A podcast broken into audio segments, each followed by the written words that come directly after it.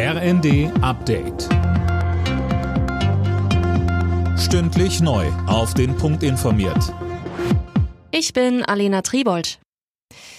Der Gesprächsbedarf in der Ampelregierung ist offenbar groß. Erst am Vormittag will Kanzler Scholz vor die Presse treten und präsentieren, wie die Menschen angesichts der aktuell hohen Preise weiter entlastet werden. Die Koalitionsspitzen waren ja schon gestern Mittag im Berliner Kanzleramt zusammengekommen, um das dritte Entlastungspaket zu schnüren und sie beraten immer noch. Vorab waren viele Ideen in Umlauf gebracht worden. Einig sind sich SPD, Grüne und FDP aber wohl darin, dass vor allem Geringverdiener, Studierende und Rentner profitieren sollen. Das von russischen Truppen besetzte Atomkraftwerk Saporischia in der Südukraine ist wieder vom Netz genommen worden. Die Details hat Philipp Nitzig. Laut internationaler Atomenergiebehörde wurde die Verbindung zwischen der letzten Hauptstromleitung und dem Versorgungsnetz unterbrochen. Über eine Reserveleitung werden Haushalte, Fabriken und Co. aber weiter versorgt. Auch für Kühlung und Sicherheit des Kraftwerks gibt es Strom. Das AKW und das Gebiet drumherum waren in den vergangenen Wochen immer wieder beschossen worden.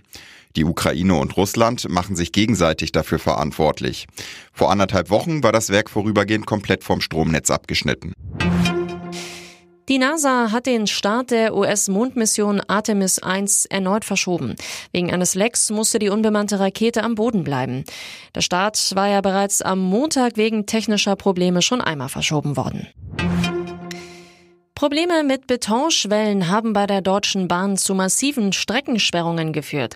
Aktuell gibt es an knapp 170 Stellen im Netz Einschränkungen bis hin zu Vollsperrungen, heißt es aus dem Verkehrsministerium.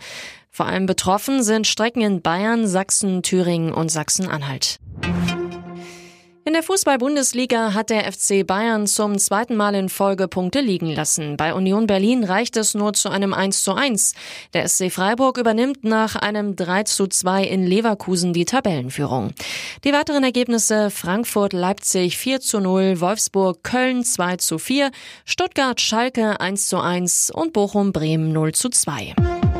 Alle Nachrichten auf rnd.de